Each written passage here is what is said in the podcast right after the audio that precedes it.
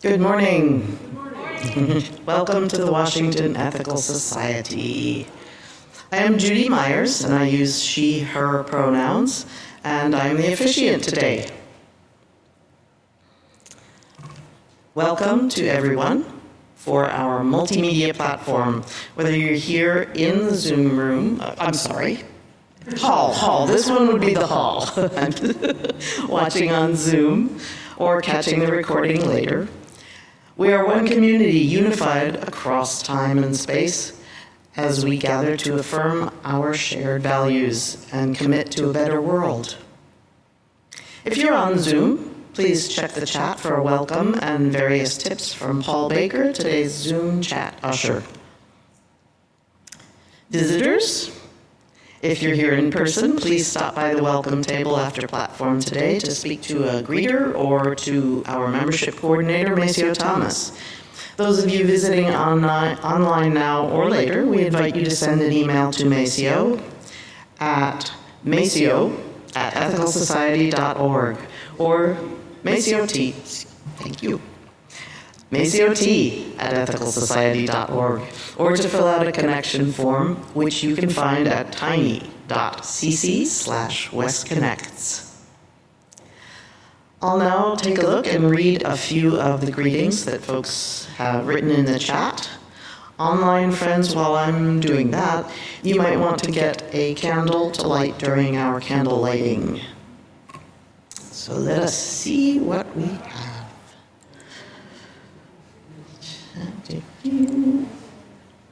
There we go. Oh, we got all kinds of good mornings. Is beautiful. So let me. Uh, oh, we've got people coming in. This is so exciting. And um, Paul welcomes people. Paul doing our um, chat, Zoom chat usher. Michelle says good morning. Laura Desculio says good morning. Amy Foltz, good morning. Donna Taylor, good morning, Paul and everybody. Shayla says good morning. Great party last night. Yay! Good seeing a lot of people, and uh, we will have a uh, some information later on about how things went financially last night. Very exciting. Cynthia Goodman says, Good morning, all. Patty Absher, hello, all. Barbara Nathanson, good morning.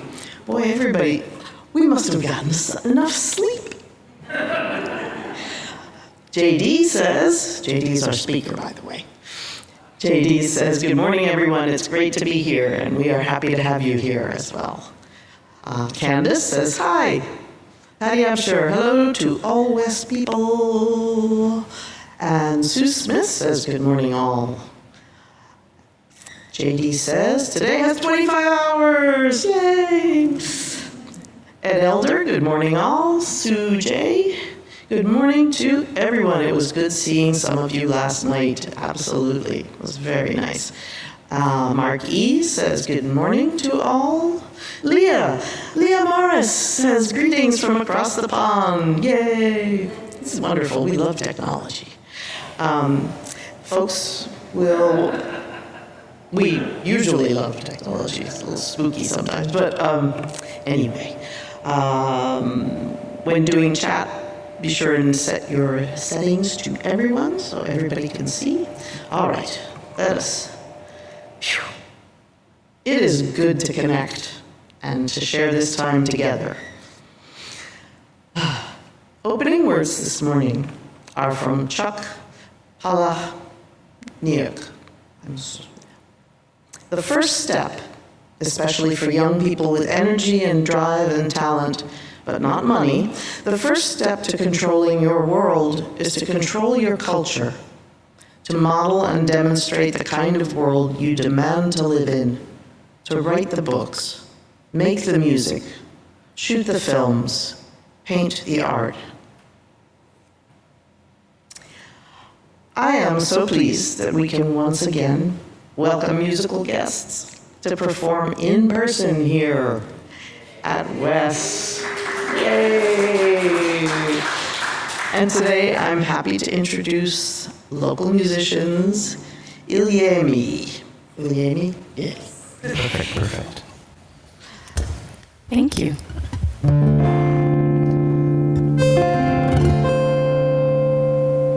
Figuring out how to deal with the world is a big part of being a songwriter, so thank you very much for making us think. This is a song about realizing that the only way to control your response to people's hatred is understanding that often that's just coming from a place of fear.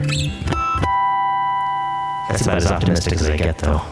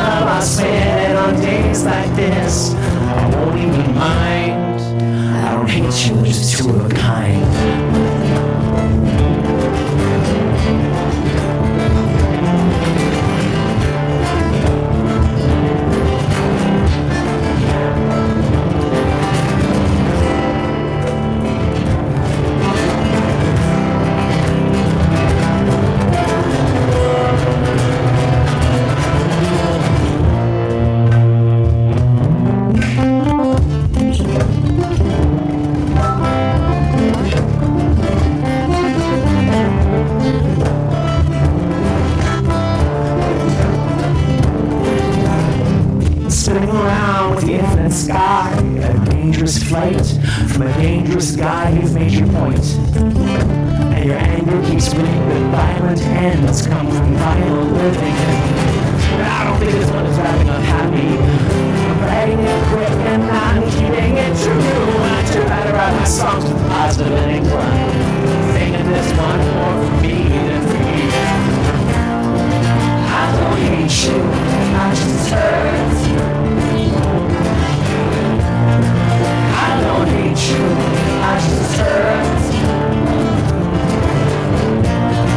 I don't hate you, I just hurt. I don't hate you, I just hurt.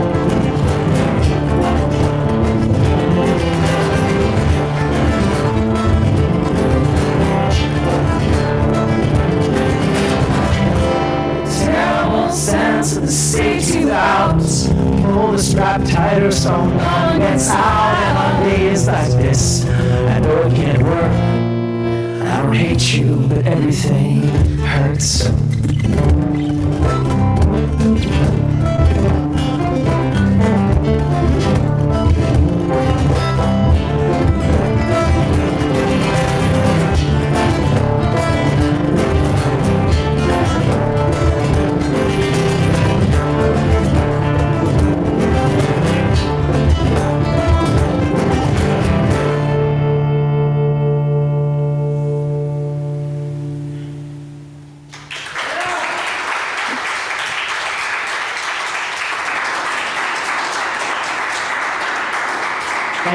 So much.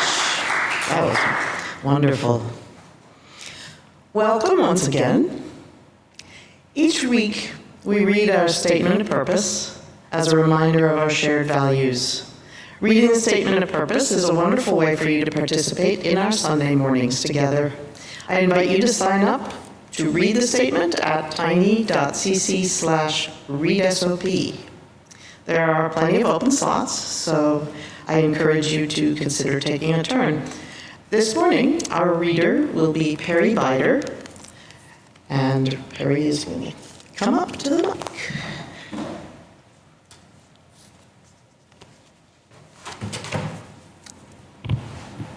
The Washington Ethical Society is a humanistic congregation that affirms the worth of every person. We strive through our relationships to elicit the best in the human spirit. With faith in human goodness, we appreciate each person's unique capacities. We joyfully celebrate together and support each other through life. We nurture a sense of reverence and responsibility for each other and the earth. We warmly invite you to join our community of children and adults as we work for a world where love and justice cross all borders. Thank you so much, Perry. As Perry lights our community candle, um, I invite those of you to, with candles at home, to light yours, and for everyone to join in our candle lighting words May we kindle within us the warmth of compassion, the light of understanding, and the fire of commitment to build a brighter future for all. Thank you, Perry. This morning, today's speaker, J.D. Stillwater, has a personal story for us. J.D.? Good morning, everybody. It's really great to be here this morning. Um, and uh, my story is about my name. People often ask me, you know, what kind of name is Stillwater? Is that Native American or sounds English? Or, you know, they make up all kinds of things. And the truth is maybe both more and less interesting than any of that. Raise your hand if your name has changed since you were born. If you don't have your birth name at this point, I can't see you, but I'm assuming there are at least a few people. Well, I think it's really important for all of us to affirm that your name is something that's really intimate to you. You can't, you, um, there, there are a few things that are more intimate than a name. So, one thing I like to tell people of all ages, but especially young people, is that your name is yours to keep or to change. Whatever name feels right for you is your name. And the rest of us should honor that. So the story about my own name is uh, when I was born, I was John Dewey, and uh, it's interesting that I changed it because I'm I'm an educator, a career educator, and uh, John Dewey, as you know, is a pretty major name in education. But when it came time for Ann and I to get married, um, we we wanted a name, mostly me, but she as well wanted a name that would sort of um, encapsulate the family that we were trying to create that would have a little bit of meaning.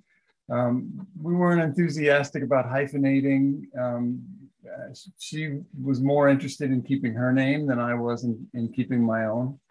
Um, and so we spent a lot of time trying to think of names that had some meaning that would work for us. And we, we went through, I should be honest here and say, I went through a lot of draft names most of which she said, nope, nope, because they were too hippy dippy, too, you know, too meaningful, or um, uh, there were a lot of reasons. Um, but it took us quite a while. And we ended up with Stillwater. And um, it has really settled in. I'm, I'm, it's been many years now, 30, 36 years, I think, that we've both been JD and Ann Stillwater. And um, so it's just our name at this point. But I have to tell you that my father's father, who you'll hear about a little later in the platform, was very unhappy about me changing my name. Um, so I affirm that your name is your own and you should make it your own and make it the name that you want it to be. But I also am aware that doing so involves a little bit of defiance. Changing your name is not, even now, is not something that our society is really enthusiastically condoning, but you should do it anyway if it feels right for you. So that's my time for all ages this morning. And I hope I hope all of you feel great about the name that you have. And if you don't, that you do something about that. Thanks for letting me share.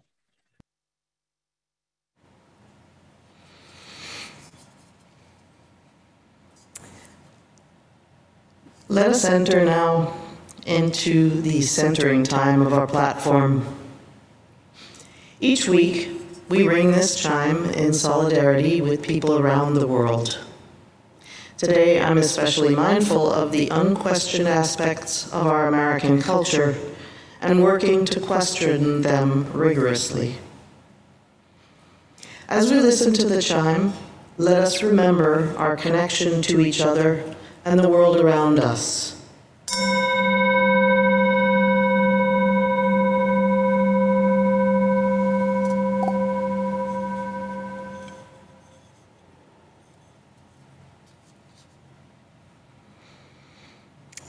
Let us open our hearts to compassion for those who suffer.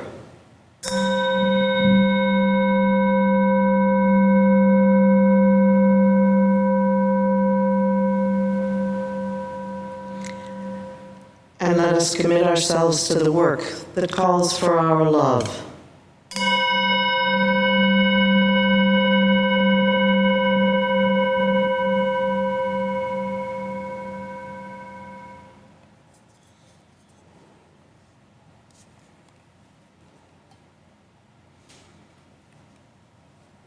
Breathe with me. Sitting quietly, just being, just breathing is enough.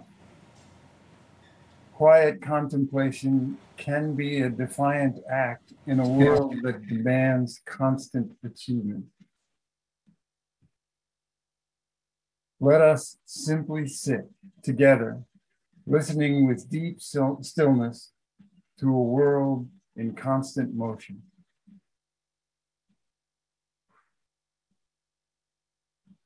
We continue our meditation in the silence and the music that follows.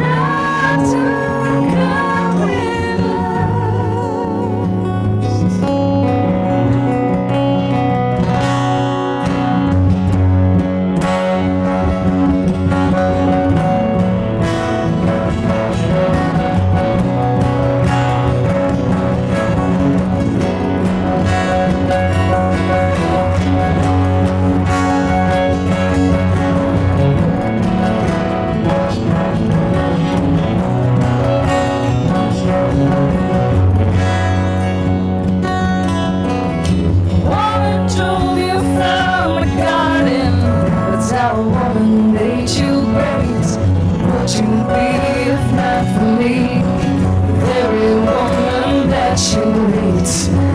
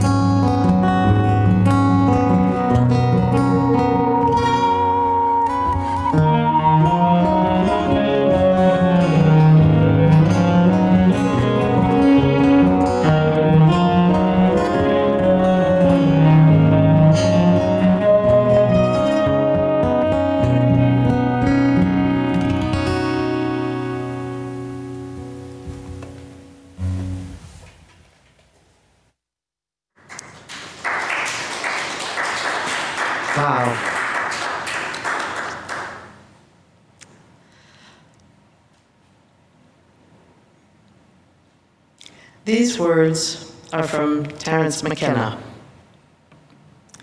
We have to create culture. Don't watch TV, don't read magazines, don't even listen to NPR. Create your own roadshow. The nexus of space and time, where you are now, is the most immediate sector of your universe. And if you're worrying about Michael Jackson or Bill Clinton or somebody else, then you're disempowered. You're giving it all away to icons, icons, which are maintained by an electronic media so that you want to dress like X or have lips like Y. This is shitbrain, this kind of thinking. That is all cultural diversion. And what is real is you and your friends, and your associations, your highs, your orgasms, your hopes, your plans, your fears. And we are told no. We're unimportant. We're peripheral. Get a degree, get a job, get a this, get a that. And then you're a player. You don't even want to play in that game.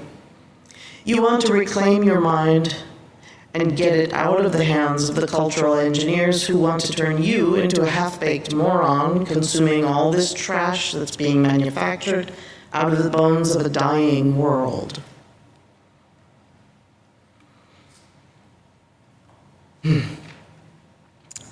Our speaker this morning is J.D. Stillwater. J.D. is a Cornell educated science ambassador who writes and speaks about profound insights from natural reality, insights that drive paradigm shifts and cultural awakening.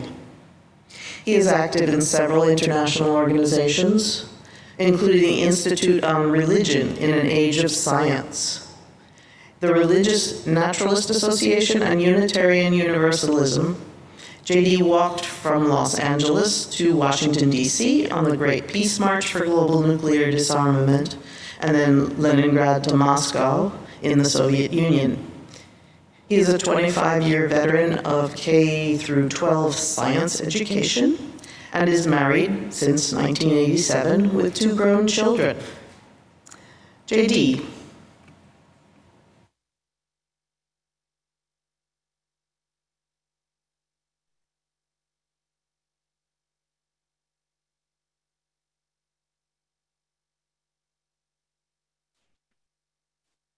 Good morning, everybody. It's great to be here.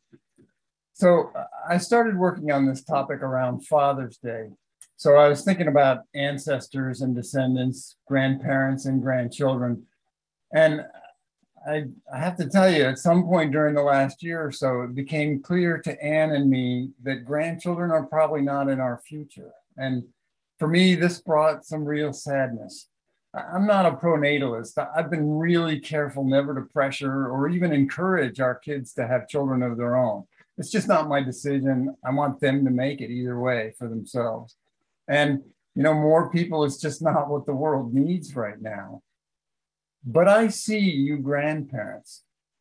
I know what I'm going to be missing. And it makes me kind of sad. I also know intellectually that what truly matters in this world isn't my grandchildren anyway, but the grandchildren. Humanity's in a precarious place right now, as I'm sure you're aware, one where it's no longer possible to protect my grandchildren, if I had some, unless and until we repair the world for all the grandchildren. This is my mom with her two great grandchildren only one of them is a genetic descendant of her, descendant of hers. Can you tell which? No, you cannot. And if for even a moment you thought you could, well, think about that. Our brains have habits, and those habits come from somewhere, right?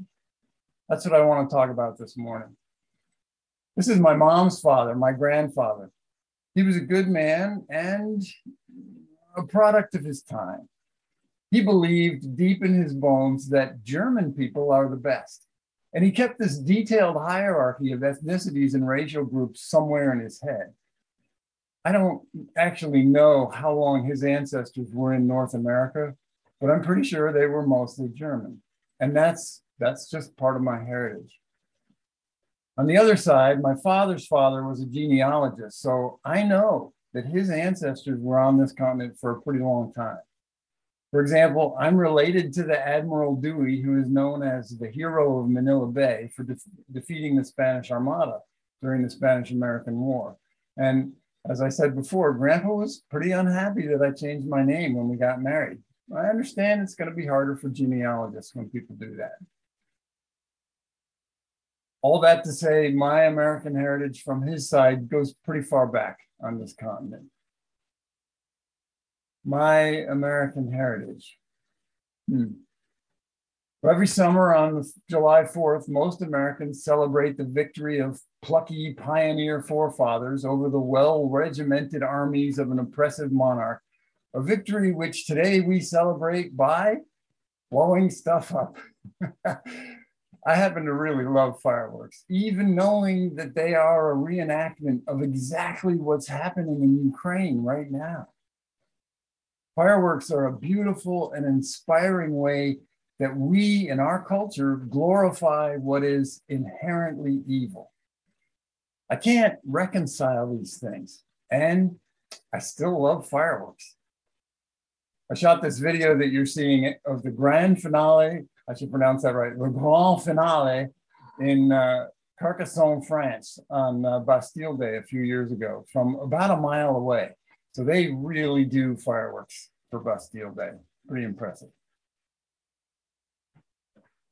In 2008, I took a test of implicit bias and discovered that in spite of all my sincere and enlightened efforts at treating people the same, my subconscious mind, along with lots of other people, holds a stubborn bias against people of color. And ever since then, I've been looking more critically, even more critically than I did before, at my own heritage, especially its origins. Where did white culture come from and how did we get here? Well, after reading this book, I have an answer, or at least a pretty strong clue.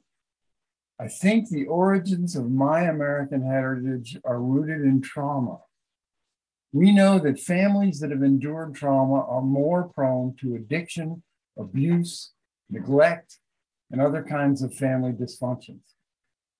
I loved the first song that uh, Iliami uh, did this morning. So perfect for what I'm talking about today.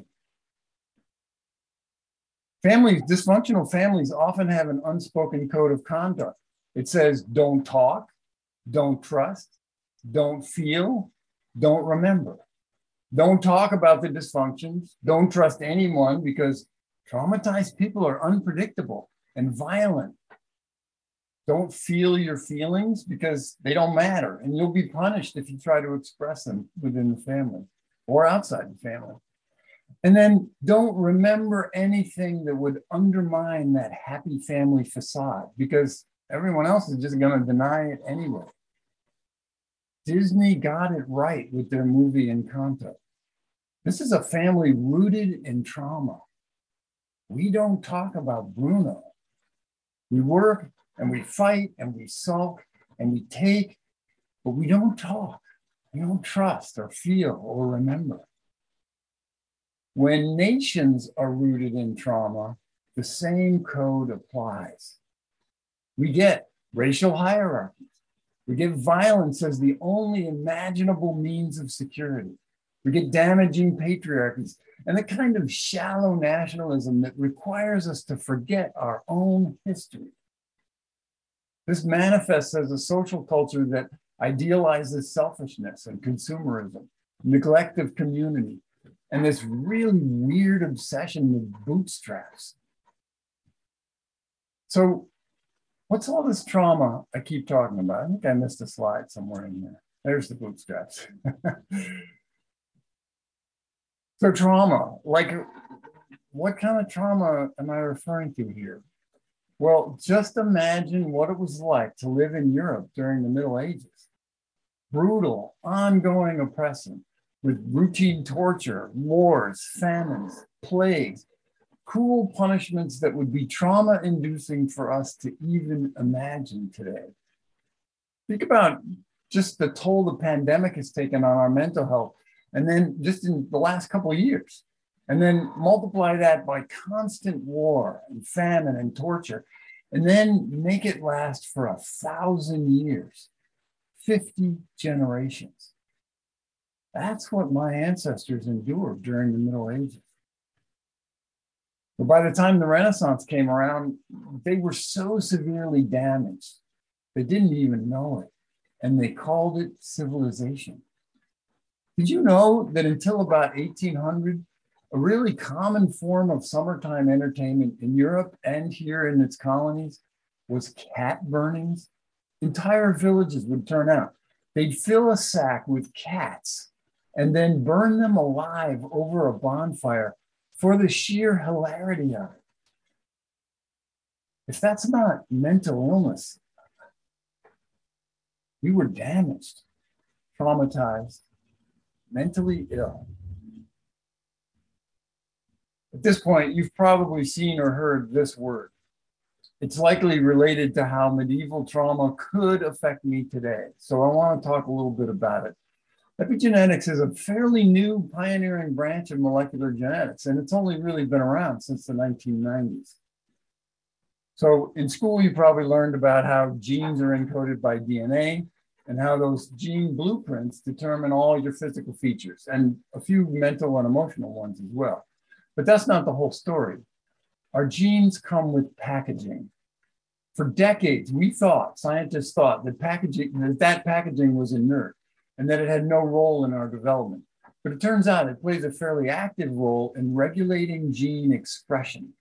So those genes coded by the DNA can get turned on or off, or they're more or less active in each cell based on the packaging. And that packaging can be inherited. That's called epigenetic inheritance because your genes, the DNA itself, doesn't change, at least not in this process but its activity can be changed in a way that is passed on. So what's this got to do with trauma? Well, the, the really seminal experiment on this was just done in about 20, it was, it was in 2013. And the experimenters exposed mice to a chemical called acetophenone, which smells like cherry blossoms, just for a few seconds. So they, they got a whiff of this and then while they're getting this whiff, the researchers gave them some painless, or I'm sorry, harmless but painful shocks to the, the mice's feet. And they did this five times whiff, shock, whiff, shock, five times in one day. And then the next day, five more times, and again the third day. That's it, 15 times total. And then they let the mice just live out their lives, including mating and having babies. So when the baby mice were all grown, they then exposed them to that same smell. And the baby mice, well, they're adults now, but they're the first offspring. They immediately became anxious. Their heart rate and blood pressure rose, and their behavior was that of panic. A whole generation later, further on, the grandchild mice reacted the same way to the smell of cherry blossoms. So they ran the experiment again, but this time they isolated the babies from the parents at birth. Same thing. They used in vitro fertilization and surrogate mothers. Same thing. And these were just harmless shocks over three days. This result was so surprising and it's so relevant to who we are, or could be, could be so relevant that the field has just exploded. There are now thousands of studies just, just in the last few years on epigenetically inherited effects of trauma. Now, it's not simple or clear cut. There are lots of factors, and not all traumas and not all stimuli show up as dramatically as this cherry blossom smell does and, and what happened in this experiment. But the concept is really solidifying in the scientific community. It's real.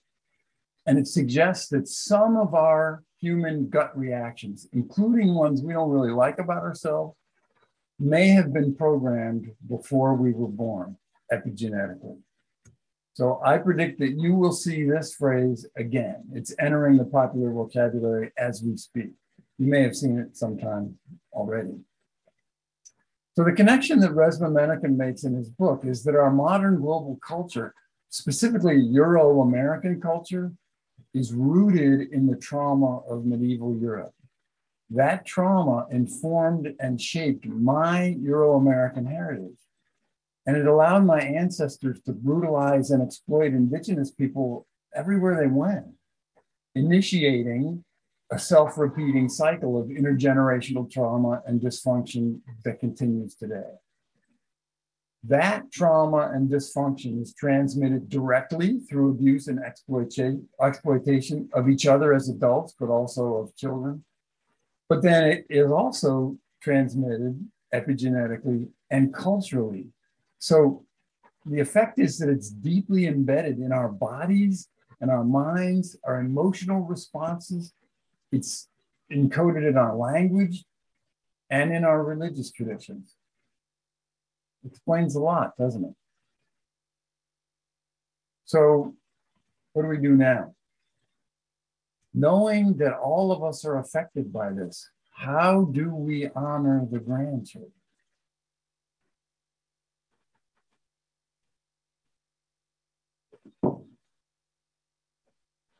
Well, I think we have to carefully examine and, yes, defy our own cultural heritage. Raise your hand if the extreme consumerism around Christmas bothers you. That's what I thought. Now, keep your hand up if you're still participating in it. right? Yeah. We have to pay attention. I, I say, I think that we have to pay attention to those nagging feelings and follow them to a new way of being American, a new way of celebrating winter holidays and that's an act of defiance. It's also an act of love. I think we have to break the rules that we inherited from our dysfunctional families and culture. We have to talk about uncomfortable subjects. We have to trust our neighbors and people that we reflexively regard as the other. We have to feel our feelings and honor them. Try to find out what are they trying to tell us? And I think we have to remember the foolish and evil stuff in our heritage, along with the glorious triumphs. There are glorious triumphs, and their celebration will be so much more meaningful if we remember, honestly and authentically, the missteps and the errors and the downright awfulness that taught us to reach for those glorious triumphs.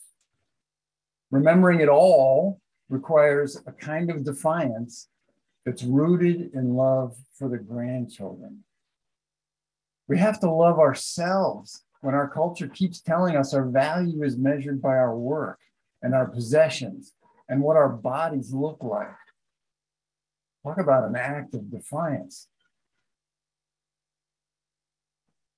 There's a local artist here in Harrisburg named Julia Mallory. She's the founder of Black Mermaids, blackmermaids.com, I think.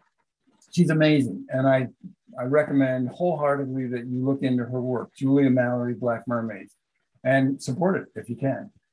For Juneteenth this year, she handed out a sheet of affirmation, she, a sheet of affirmations that she created that address some of this cultural stuff very directly. Uh, someone there in the hall should have copies of them um, as a handout. So make sure you get a copy of that before you leave this morning. But I want to just run through them because they're so apropos. I honor my ancestors and myself by resisting relentless productivity. Talk about defiant. Any other workaholics in here? If my only value is in what I accomplish, then accomplishment is all that matters. But come on, family matters, relationships matter, inspiration, vulnerability, play, rest. These, these are all important. I honor my ancestors and myself by listening to my body when it tells me it needs rest. Resting is defiant in a culture where rest equals lazy. It's just not true. I honor my ancestors and myself by making space for joy in my life. Do we even know what joy is in our culture? I'm not talking about happiness here, joy. When's the last time you felt joy? Actually, making space for it goes against the grain. It's a kind of love and it's defiant. I honor my ancestors and myself by making space for pleasure in my life. We do this, I think, but it's often a kind of shallow sort of pleasure, and we often feel a little guilty about it afterwards, right? I honor my ancestors and myself by realizing that others' limited imagination should have no impact on my life. This relates to the name thing, changing your name. Raise your hand if you have told a young artist or musician that they should probably have a backup plan. I know I have. Why do I think my cynicism should have any bearing at all on their art career? It's their life, they'll figure it out. I honor my ancestors and myself by recognizing care as a personal, community, and political act. So important to our humanity. But you know, the pay kind of sucks. I honor my ancestors and myself by going where the love is, by being where the love is. Well, we're all here this morning, so maybe we're doing okay on those two. But I'll bet we could each do a better job of expressing that love. Hmm? I honor my ancestors and myself by acknowledging that I am already enough. It's radical. By tending to the earth and respecting its natural cycles. We got a long way to go. By caring for the youngest and the oldest amongst us. Our relentless productivity makes it easier to pay someone else poorly to do this caring. I honor my ancestors and myself by acknowledging that grief work is also freedom work. We don't talk about death. birth, you know, we go on and on about birth weight and labor and anesthesia and the breathing and the three stages and the gender reveal. Oh, the gender reveal and the tiny little fingers. We don't do that for death. Let's talk about death and let's grieve in community, vulnerably for as long as it takes. I honor my ancestors and myself by understanding what my work is and doing it. Now, I don't think Julia is talking about the work we trade for money here. She's talking about this inner work of cultural growth and healing and the outer work of bending the arc towards justice. What is my work? Am I doing it? I honor my ancestors and myself by remembering the past, by taking up space in the present, and building the future. Now, I have to tell you, Julia Mallory is Black, and these affirmations were not written for people like me, meaning old cisgender white men. Old cis white guys always take up space. I'm doing it right now, right? And everyone else is acculturated to expect us to. So I grayed out that middle part on this last affirmation slide because if you're an old cis white guy like me, you should cross that part out. You're probably good on that one. If you're not old cisgender white or male, then you deserve to take and occupy your share of cultural space for the grandchildren defiantly fellow old cis white guys, will you support and encourage them in taking up cultural space here at WES? I can't see you, but I hope there are a lot of affirmative somethings there in the hall. I trusted. Julia's affirmations are all about defiant self care and community awareness, taking care of one another, which is precisely what's needed, research says, to soothe and resolve decontextualized trauma. Now, I'm a rank beginner at this, but there are some exercises we can do too. Resmaa's book has a lot of them in there. They're right in the book. And uh, they're designed to free our bodies from unresolved trauma, or at least make a beginning down that road. So I urge West, the West community to consider pursuing that work if you're not already, starting with um, Resmaa Menakem's book. But other things that we think might help include things like yoga, meditation, 12 step programs, Sufi and folk dancing, massage, like deep tissue body work, and other kinds, other kinds of deep body work.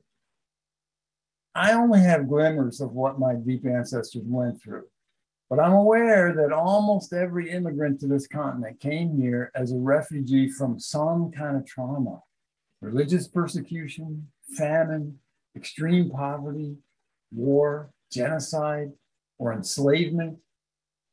Native Americans are refugees from all of those traumas, but they were inflicted on them in their own country. So it's in all of us. The most recent science we have says that our ancestors' trauma, to some extent, lives on in our bodies, our minds, our culture, and our spirits. This is part of our heritage.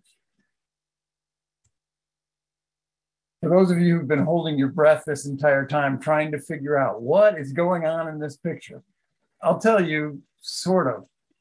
One of these kids is a genetic descendant of my mom, and the other is the child of the same sex marriage of my mom's grandchild. And no, there is no way to tell from the photo which is which. And the point is that to my mom, it makes no difference whatsoever. These are her great grandchildren, full stop. And I have to point out that in spite of those adorable bow ties, you don't know these kids' genders either. No one does. We won't know until they tell us. As it turns out, there are a few small hints of a possibility that there might someday be grandchildren for Anne and me. But I'm not going to hold my breath because there are millions of grandchildren out there for me to love. But I think to do that in good conscience, I have to do my best to strive not to pass on the unresolved trauma that comes with my American heritage. And to do that, I have to defy that heritage with love, for love. I have work to do. We have work to do. Let's do it together. May it be so. Thanks for inviting me this morning.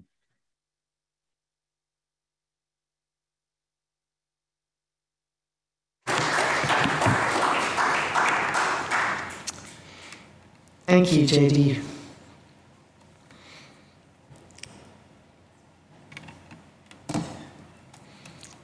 It's an awful lot to think about. Hmm. Thank you again. In a few minutes, we will have our community sharing time when you can write into the chat or share in person here about what resonated with you in this platform.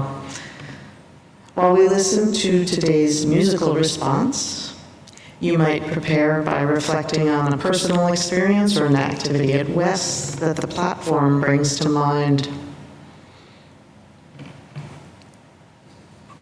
Thank you all so much for having us today. Um, I particularly enjoy these types of gigs because I, I am a firm believer that the unexamined life is not only boring, uh, it's dangerous. Um, we are not just the legacy of our parentage. Uh, we are also the composite of all the stories we have ever taken in, be that the books you read as a child, the movies you watched. Um, it is interesting to go back to those things as an adult and figure out the ways they've laid groundwork in you, and sometimes that groundwork needs to be revised. Um, This song is the conjunction of two of my most favorite stories as a child. Uh, one being The Never Ending Story, and the other one being The Secret of NIMH, which is oddly appropriate to this particular conversation since The Secret of NIMH was based on an idea that they, in real life, gave rats a utopia and wanted to see what would happen. And in their boredom and their frustration and restlessness, they destroyed it. Um, the movies, however, are children's movies. In the never ending story, they send a child, not to an enemy, but to an oracle. The oracle is a set of giant stone women that shoot lasers out of their eyes at children. In The Secret of NIMH, the story is much the same. They send their hero, a mouse, not to an enemy, but to an oracle. And the oracle is an owl. You do not need to be a zoologist to understand the inherent peril. So the messages that I received as a child is that in your most desperate hour, the source of the greatest power to help you might also kill you. And that power seems to always be in our minds the conjunction of great and terrible, of fear and awe, which is an extremely uncomfortable relationship to power.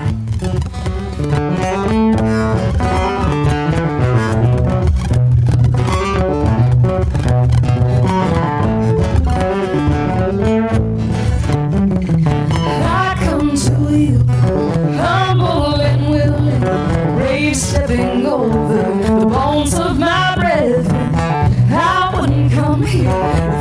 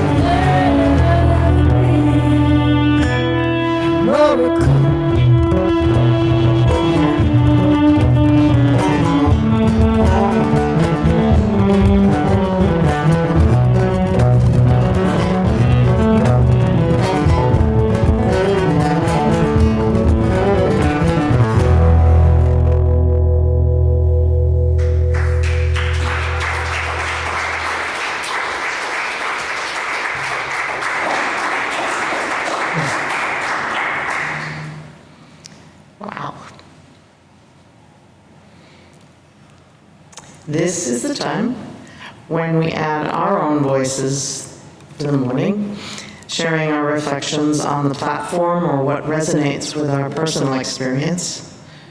For our online participants, I invite you to share in the Zoom chat or in the comments if you're watching the recording later. If you are here in person, you can come to the microphone here at, on the floor. Uh, reminder to please keep your comments brief so that others can also have an opportunity to share. Of the beauties of in-person gathering is the opportunity to chat later with each other. So let me start by reading some initial Zoom comments. And uh, let us see. Um, as um, a note, there are copies here in the hall of the um, sheet that uh, JD referred to, and there is a link in the Zoom chat that will let you um, access that as well as other materials um, at blackmermaids.com. So Monsieur says, Nicodemus, as a kid, I never considered him a threat to Mrs. Frisby and them. Oh, innocence. um, and JD says, I think I am now a fan of the band.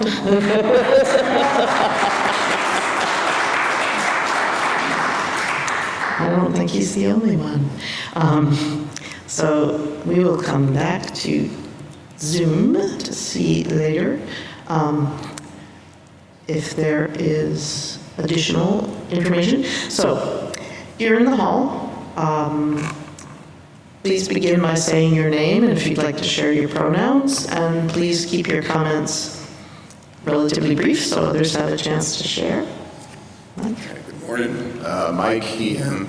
Um, first, uh, thank you to the band. That was fantastic. Um, and, and JD, thank you. Um, uh, I have so many different thoughts that, that uh, kind of came to mind during this platform at all. I'm trying to keep it narrow and brief, uh, though I tend to be fairly long-winded, and I apologize.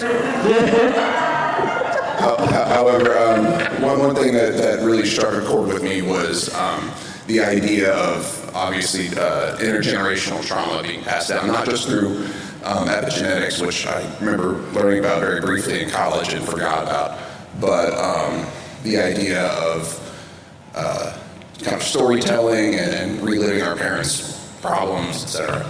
Um, my son, uh, many of you may know, is Native American. Um, he has a lot of mental health issues. Um, and when we were going through adoption and foster care with him uh, back in North Dakota a long time ago, um, we went to a seminar put on by, I believe it's the, the, the Casey Institute, um, which is uh, specialized in Native American child issues uh, around the country. And one thing that our, the speaker there said, which has really stuck with me for years, is there's a, an old Native um, sort of tradition, if you will, or uh, maxim that traumas, significant traumas, take seven generations to heal.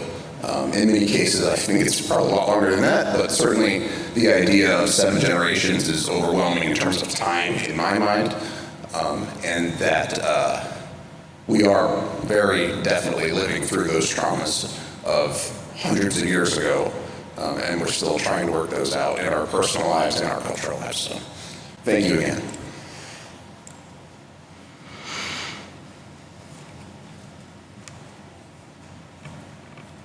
Hi, my name is Sonia. My pronouns are she and her. Um, there were a lot of amazing things about this platform, but one of the things that I always find hard to relate to is when people talk about work, paid work, as if it's a bad thing. Um, and you know, talk about like the balance between paid work and other kinds of labor as being sort of out of whack in our society. And I think that the reason why this is so hard for me, I mean, there are many reasons why this is hard, but one of the reasons why this is so hard for me is one of privilege, um, which I share with many of you looking out here in the room, in that um, many of us have a lot of choices about where we work, what kind of work we do, under, you know, how many hours a week we work, all those kinds of things, which a lot of other people don't really have a lot of choice about. And so whenever I listen to like criticism of work or the anti-work movement and, all of that, I have to remember that it's not really about me at all.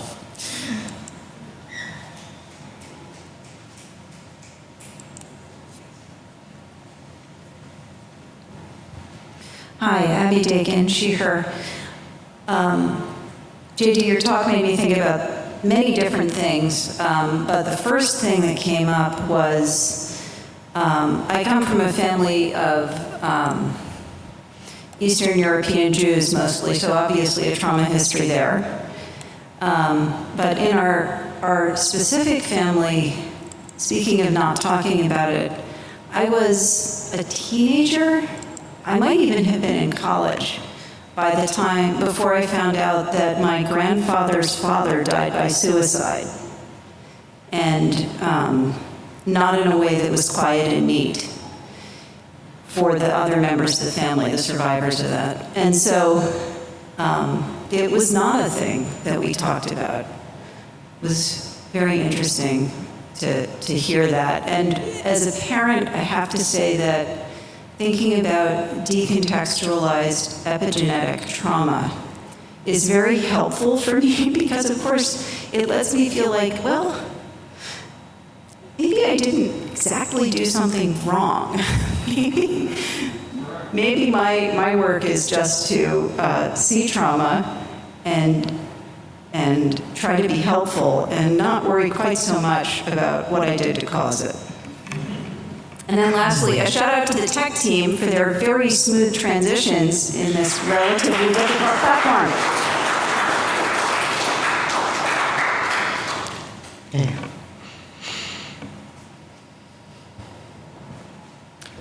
I'm Bill Wilson, and, and uh, my pronouns are he and him. And when I say things like that, I, I wonder how much of that is entangled in this, the stories and the culture and all that springs from the trauma of all of our history. So I feel like I can't even say something without generating, oh my gosh, I have questions about this and why I'm using that. But I, um, what this prompted me to think about and return to is this question of how do we, how do we recognize the fact that so much of our culture and the way we behave is derived from a whole history of culture that's that's that's um, um, that's that's um, generated out of trauma that just goes way back. And I, you know, I, I, I think of people in the most recent past just having awful lives to live through and choices and death around the corner. Um, so I, I think part of what I would like advice is, is how do we find contentment in our life when we recognize that, my gosh, 95% of it springs out of a way of living that's shaped by tremendous trauma? Um, what do we do?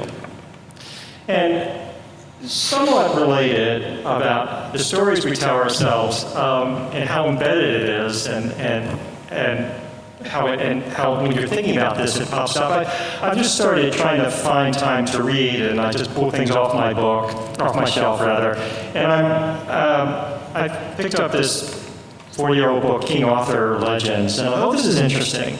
And I start reading it and I'm and I'm confronted with this story of this, of, you know, this, this King Arthur that arrives at a time when there's just um, disarray, all kinds of awful things going on, and he's the savior.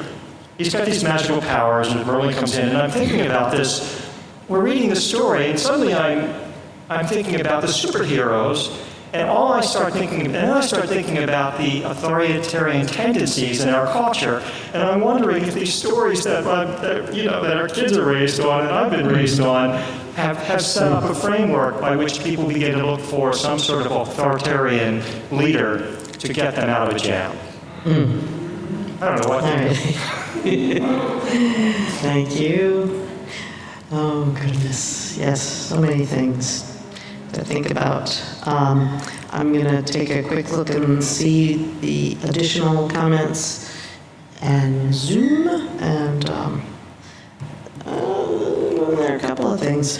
Um, Cynthia Goodman says, fascinating platform, so relevant to today's world with so much trauma and in need of so much healing. Thank you, JD. Mark Mayer says, please invite the band back. They rock.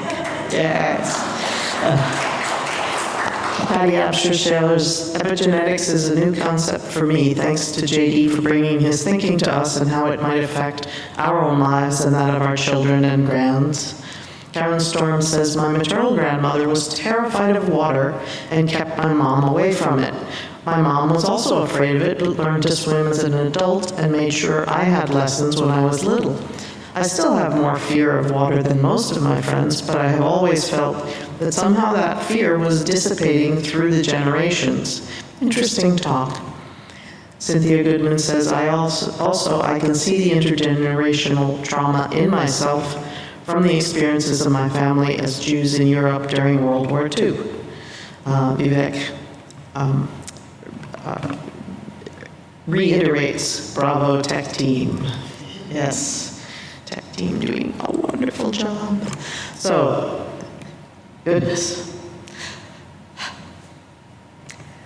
Just as we share our perspectives in this community, so too do we share our resources and gifts.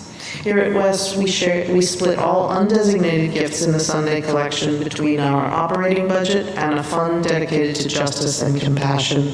This month, we're sharing half of the offering with Casa Brumar Foundation. Their dedication is to bridge the gap that leaves the LGBTQ plus community behind when it comes to equality that is equitable in education, social services, and human dignity in the Commonwealth of Virginia and in Prince William County. Casa Brumar Foundation's charitable purposes are to provide a physical meeting space and community social services to at-risk and disadvantaged individuals experiencing homelessness, abandonment, and cruelty, especially members of the lesbian, gay, bisexual, transgender, and queer, or LGBTQ plus community.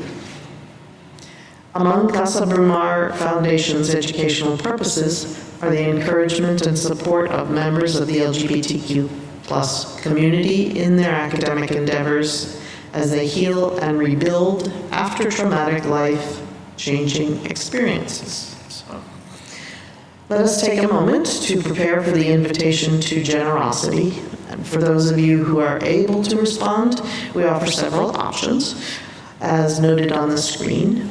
The number to give by text is 202-335-1885, and you can donate online via tiny.cc slash westgives or by clicking on give at ethicalsociety.org.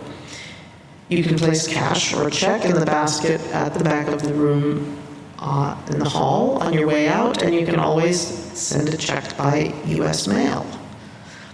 Thank you for your generosity, and we will now receive your gifts and the gift of music. I'm gonna stand up. Give him a rainy day song.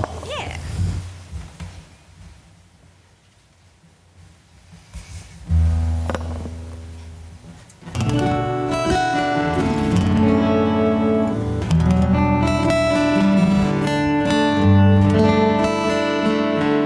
you to Leah for the generosity of joining us today, allowing us to come and, play for you today. Leah is an old friend uh, and was one of the inspirations for me to pick up guitar in 95, 96. She came to my college and blew my freaking mind. Here I am. So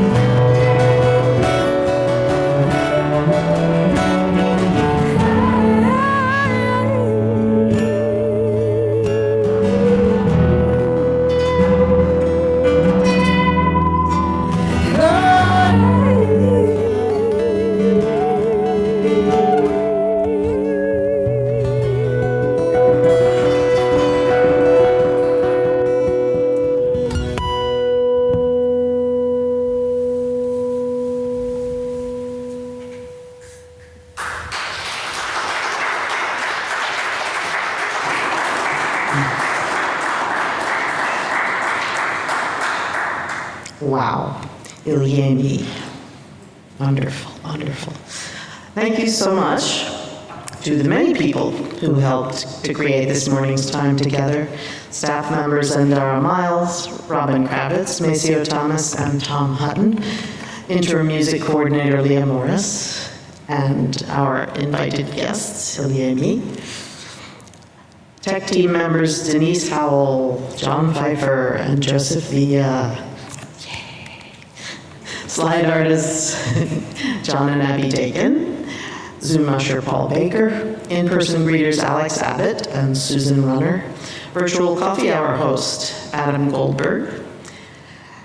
At the conclusion of the platform, please join us for social hour in person around the foyer and on the patio um, or for virtual coffee hour via Zoom. First, though, I want to mention a couple of things upcoming in the life of our community. Uh, Wes's Sunday Ethical Action for Kids, or SEEK program, is beginning or has begun. But there are currently three cohorts, pre-K to fifth grade, sixth to eighth grade in the high school teen group until more volunteers who do not have to be parents are recruited to allow the program to expand. We really are um, looking for folks to help um, play a role in the village that helps raise Wes's young people. You can email Endara at endaram at ethicalsociety.org, N-D-A-R-A-M at ethicalsociety.org, and it is a great way to be involved in the community. Um, brief um, PSA from Perry Biter and the chorus. It is a new month, and in a minute you'll hear the new closing song. Uh, Leah Morris has a new song of the month, and if you'd like to hear it before everyone else, well, too late. So sorry. But you can, we will uh, make the link available so that people maybe can hear it. Anyway, um, yeah, never mind. All right, however, um, Emily Newman, however, does have some um, news about last night's event, the auction. She's going to let us know um, the wonders of how we did.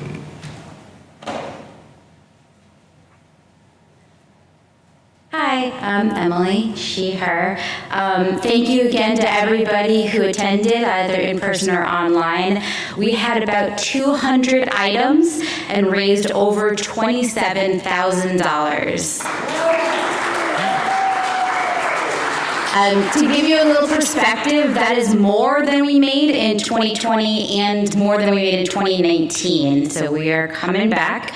Um, please make sure that you pick up all of your items. I'll be in the library later today. Um, we also um, request you pick it up on either Sunday, uh, November 13th or the 20th. We want to make sure everyone has their winnings um, right away. We will send out the invoice um, that each person has. Um, if you don't remember what you won uh, or you paid for, um, in the Atria um, profile, you have. Um, you can find you, you can click at um, at the bottom where it mentions total and that will give you your statement um, and we'll be coordinating for all those people that have um, like events and stuff with other people. Um, and then lastly, as you heard during last night, we had a long list of recognitions. Um, not only were there a lot of people involved in making the event successful, but some of those people had m- multiple roles.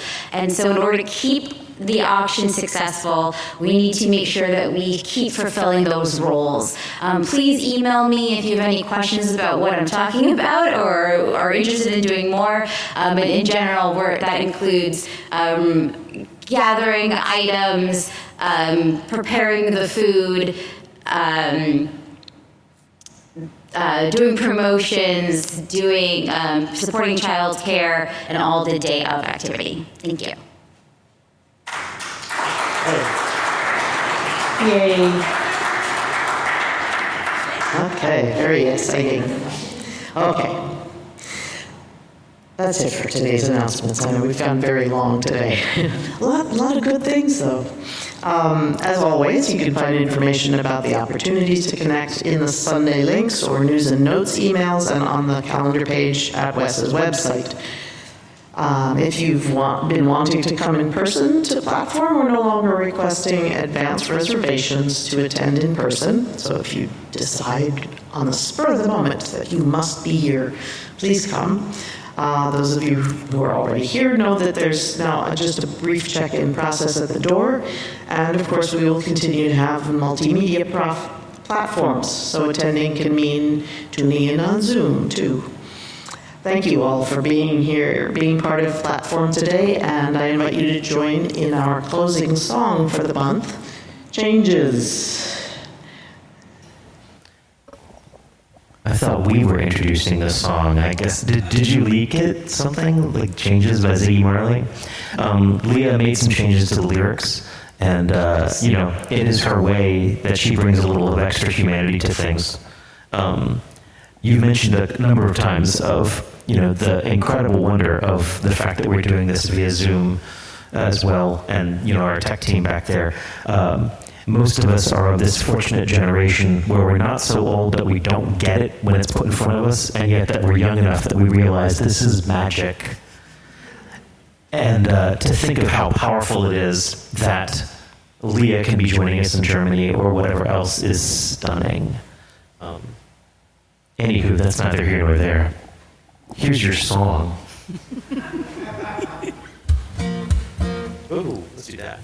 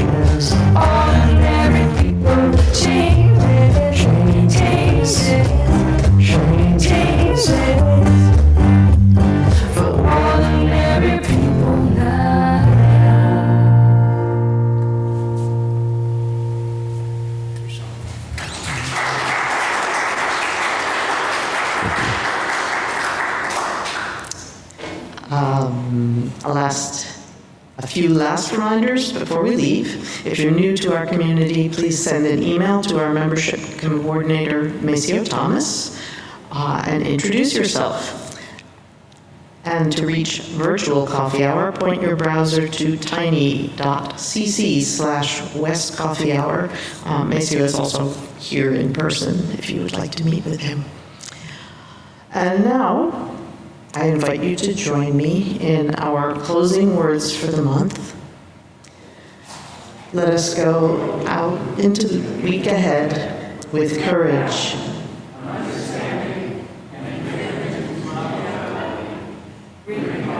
Ourselves and honoring the fullness of one another in our quest for a better world. Thank you again for joining in today's platform, and we look forward to connecting with you again soon. Thank you.